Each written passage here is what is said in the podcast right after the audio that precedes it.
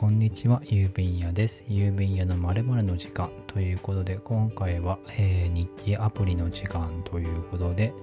えー、最近見つけた日記アプリ、ペンギン日記について、えー、ご紹介したいと思います。え最近、えまペンギン日記というアプリを、え記事で見かけまして、確かアスキーの記事だったかな。で、見かけまして、で、ダウンロードしてみました。で、えー、可愛らしいペンギンのアイコンの日記なんですけど、えー、なかなか面白そうな日記です。えー、このペンギン日記の特徴としては、えーまあ、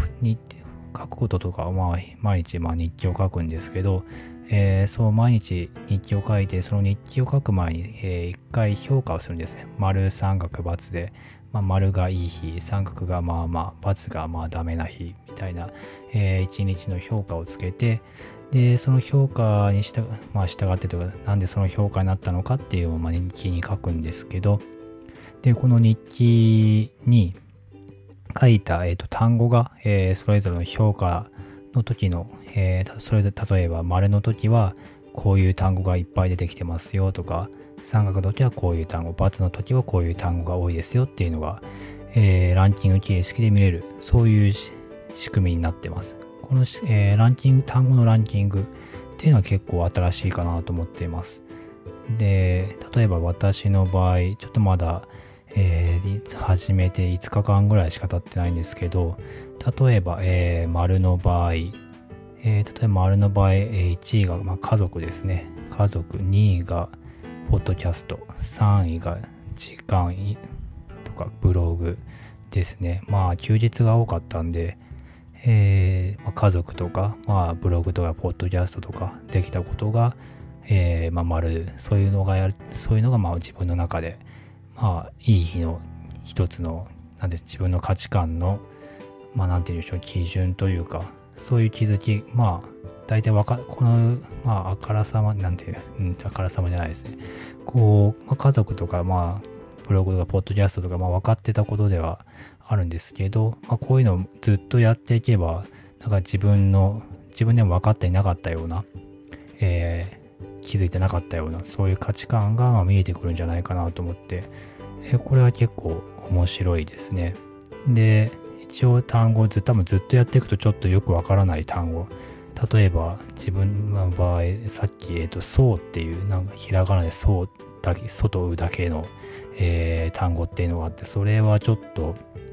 まあ、あんまり意味ない、な意味なさそうな、えー、単語だったので、それは一応除外することもできて、ランキングから、ま抜かすということもできるので、まあ、結構、こう続けてみると面白そうかなと思ってます。で、一応そこの評価、例えば、今日丸で、えー、とカレンダーで、えー、どの日が丸でどの日が三角かっていうのが一覧で見えるので、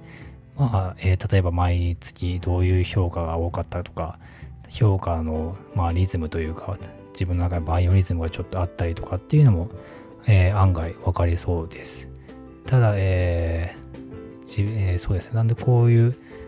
自分の価値観とか評,、え、評価とかそういうのが、えー、見つけられる日記になっていてとても面白いアプリだなと思いました。ただもうちょっと評価段階が5段階ぐらいあると個人的には良かったかなっていうのと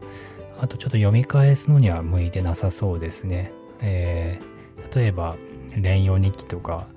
あ例えば Day1 っていうアプリだと、まあ1年以上日記を書くと、